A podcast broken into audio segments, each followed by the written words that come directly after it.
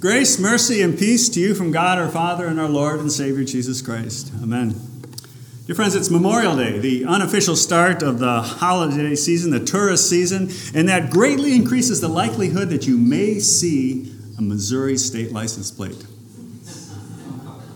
with its distinctive Show Me State nicknamed emblazoned across the top. And it's not that Missouri is filled with a whole state full of doubting Thomases. No, it's actually the inverse of our sermon title. Seeing, at least in Missouri, is believing. It is a fundamental post Enlightenment approach to life. What is true is what can be seen and handled and touched and scientifically examined. That's what's really real. Well, I went to seminary in Missouri, so show me. Or to quote Nicodemus from our gospel lesson, how can these things be? Well, the simple answer to the question is by water and the Spirit, but there's a whole lot to unpack in this text before we can get there. In fact, I was tempted to title this sermon Relearning John 3:16, but I thought better of it. It's also Trinity Sunday, and the text lends itself to our examination of the roles of the three persons of the Trinity in our salvation by water and the Spirit. So we begin with the third person, with the Spirit. Did you notice the close parallels between verses 3 and verse 5? Jesus answered him, Truly, truly, I say to you, unless one is born again, he cannot see the kingdom of God. And then in verse 5, Jesus answered him, Truly, truly, I say to you, unless one is born of water and the Spirit, he cannot enter the kingdom of God both speak about being born one from above and then born by water and the Spirit. Both are connected to the kingdom of God. One first in order to see it, and then in order to enter the kingdom of God. And both contain key phrases that we need to take a little time and unpack. First, born again, a very popular phrase in American Christianity, though likely not in the way that Jesus is using it here. Born again in popular usage is about my birth. It's about me. It's about how and when I came to faith. It's about finding my personal Jesus, becoming a disciple, a real disciple, not just the lip service thing. It's inviting Jesus into my heart. Well, to be born, I hate to tell you, is obviously passive. Yet we almost always try to wiggle some little room for me in there. But the root word here, gennao, has very little to say about the child. It refers to the begatting of the father and the bearing of the mother. Not much room for me in there. But for this teacher of Israel, as Jesus calls him, for Nicodemus, most likely well schooled in the Torah, the begetting of God would have rung, bells. Exodus 4. Then you shall say to Pharaoh, Thus says the Lord, Israel is my firstborn son. Or maybe Deuteronomy 32 and Moses is rebuked. You were unmindful of the rock that bore you, and you forgot the God who gave you birth. In an Old Testament context, the begetting of the Father is connected to name and lineage, heritage and inheritance. It points to cause more than effect. The Old Testament goes to great lengths to preserve the name there's the Levitical marriage, raising up a son for a dead brother through his widow to preserve his brother's name. There's the kinsman redeemer, who purchased the land of an impoverished relative in order that it might be returned to the family, to the name at the Jubilee. And then there's that little adverb, anothen. It can be translated from above, hence born from above, and not necessarily born again. John uses anothen five times in his gospel. The other four are clearly spatial and not temporal. So instead of born again, as popular usage, the thrust of this passage, starting from verse 3, is better understood as begotten from above. And the double meaning that goes with that text is obviously apparent in Nicodemus, who gets the question wrong, right? How can a man be born when he's old? Can he enter his second time into his mother's womb and be born? And every mother here said, No way, Jose. Jesus' answer, though, becomes the seat of doctrine for Christian baptism. Truly, truly, I say to you, unless one is born of water and the Spirit, he cannot enter the kingdom. Behind both verse 3 and verse 5 stands Jesus' own baptism in the Jordan River. Still dripping with baptismal water, the scene graphically depicts, depicts both the begotten from above and by water and the Spirit. As John bore witness, I saw the Spirit descend from heaven like a dove, and it remained on him. I myself did not know him, but he who sent me to baptize with water said to me, He on whom you see the Spirit descend and remain, that is the one who baptizes with the Holy Spirit. As we confess, begotten of his Father before all worlds, God of God, light of light, very God of very God. It's really necessary to recognize the epoch changing event that Jesus' baptism was and is. If Nicodemus is to see the kingdom of God, he must start by looking here. Jesus being marked as the new Israel. Jesus in the Jordan is Israel reduced to one. What has gone before is only preamble. God called forth his son through the Red Sea. Now God calls forth the new Israel in the person of his only begotten from the Jordan. William Weinrich writes, now, to Nicodemus, Jesus locates the removal, renewal of Israel in his own baptism. If Nicodemus is to recognize Jesus as the true Israel and become his follower, that is, to become a member of the new Israel of prophetic fulfillment, then Nicodemus must undergo the baptism of Jesus. Close quote. Really, a key to understanding this passage is recognizing the Old Testament to New Testament transition that underlies just about everything Jesus has to say in this text. Verse 6 That which is born of the flesh is flesh, and that which is born of the Spirit is spirit. We tend to hear this text as our Greek forefathers in philosophy, particularly Plato, would have heard it, describing a two part reality the physical that can be seen and touched, and the spiritual, that which is really real. But more likely, Jesus is referenced here as the covenant of the flesh, the Old Testament covenant, the circumcision of the flesh that marked the sons of Abraham. This, of course, was Nicodemus' claim to the kingdom. He surely would have seen this as the hope of Israel.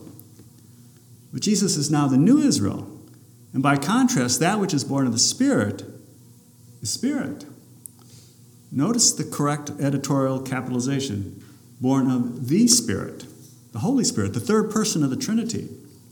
This is the new covenant in Jesus' baptism, but also in the supper, and also in his death and his resurrection. Jesus will speak of his own death in verses 14 and 15. We are baptized into that death, according to Paul in Romans 6. To participate in the death of Christ is to be begotten from above. And in the removal of sin, one sees the merciful rule of God. The beginning from above is the descent of the Spirit. By water and the Spirit, a new child of God is brought forth, conceived in the love of God, and renewed through the removal of sin. You are mine, the triune God declares at the font. What is true of Christ is now true of you. David says in the Spirit in Psalm 2 The Lord said to me, You are my son.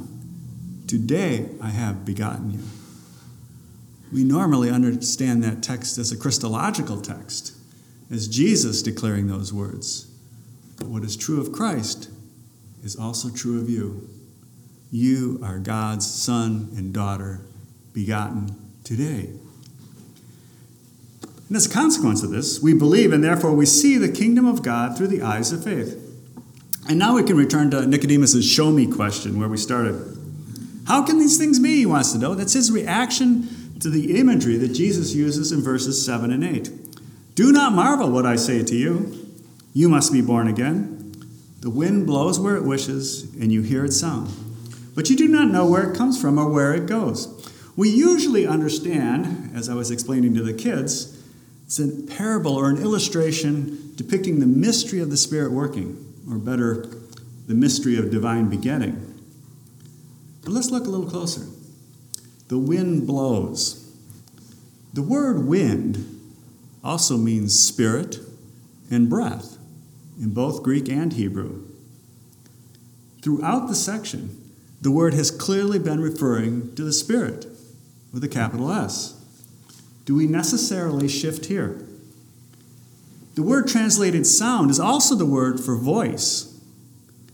And while the word blow can also be translated as breath, perhaps a better way to read the text is the Spirit breathes where he wills, and you hear his voice but you do not know where he comes and where he goes. Jesus is speaking about the freedom of God in his work of mercy and grace. And Jesus, so Jesus continues to confront the unbelieving and unseeing Nicodemus. So it is with everyone who's born of the Spirit. This may be a contrast between the Spirit, who gives, comes from above, and the one born of the Spirit. It is certainly a challenge to Nicodemus to believe, and in believing, to see the Spirit in action one begotten from the Spirit, hears the voice of the Spirit in the words of Jesus and knows that he is the Son sent from the Father. There is another contrast between Old Testament and New Testament that gets lost in verses 11 and 12. If you take a look in your bulletin, notice the abrupt shift to plurals. Truly, truly, I say to you, we speak of what we know and bear witness to what we have seen. So, who's the we that Jesus suddenly lists as a witness with him? His words actually echo those of the Baptists back in chapter 1, and also Jesus' later response to the Jews in chapter 5, where we read, Do not think that I will accuse you to the Father. There is one who will accuse you Moses, on whom you have set your hope. So if you believe Moses, you would believe me, for he wrote about me. And then verse 12 is particularly interesting. If I have told you earthly things and you do not believe, actually, the form there, to tell, is ambiguous. Jesus very likely is continuing the plural subject. If they, namely Moses and the multitude of Old Testament witnesses, and now John and Jesus himself told you earthly things and you do not believe, how can you believe if I, and now he shifts back to the singular. Tell you heavenly things. It may not be a vertical contrast between earthly things and heavenly things, but rather horizontal one between what you were told in the Old Testament and what the new reality of the new that I'm speaking to you right now. Old Testament type, New Testament antitype, prophecy and fulfillment, right there before Nicodemus's eyes. Which brings us to the work of the Father, famously in John 3:16. For God so loved the world that he gave his only son that whoever believes in him should not perish but have eternal life. This verse is commentary on the two preceding verses where again it's Old Testament, New Testament underlies the message. As Moses lifted up the serpent in the wilderness, so must the Son of Man be lifted up, that whoever believes in him may have eternal life. The text is rich in comparisons. There's Moses lifting up, and then God lifting up. There's the fiery serpents, and then there's the judgment of God. There's the bronze snake, and there's Jesus. There's the pole he's raised up on. There's the cross that Christ is going to be lifted up on. There's the act of seeing, and there's the act of believing for physical life and eternal life. But there's one more hidden in the Greek, which captures the work of the Father. The Spirit is lifted up and so is the Son. Yet hupsao, to lift up, also means to glorify and to exalt. The work of the Father to glorify his name through his Son. John chapter 12. Now is my soul troubled, Jesus prays. And what shall I say, Father? Save me from this hour. But for this purpose I have come to this hour. Father, glorify your name. Then a voice came from heaven. I have glorified it, and I will glorify it again. Precisely in, precisely on the cross, we see the exaltation of the Son and the glorification of the Father's name. Believing is seeing that glory that gives eternal life. And eternal life is not something that replaces our earthly life. Rather, it is that which qualifies our present life as a life that comes from God and so is a gift. Spirit wrought faith brings us into the kingdom of God, now and for eternity. Amen. And may the peace that surpasses all understanding guard your hearts and minds through faith in Christ Jesus to life everlasting. Amen. We continue with the Athanasian Creed on page 8. Would you please stand?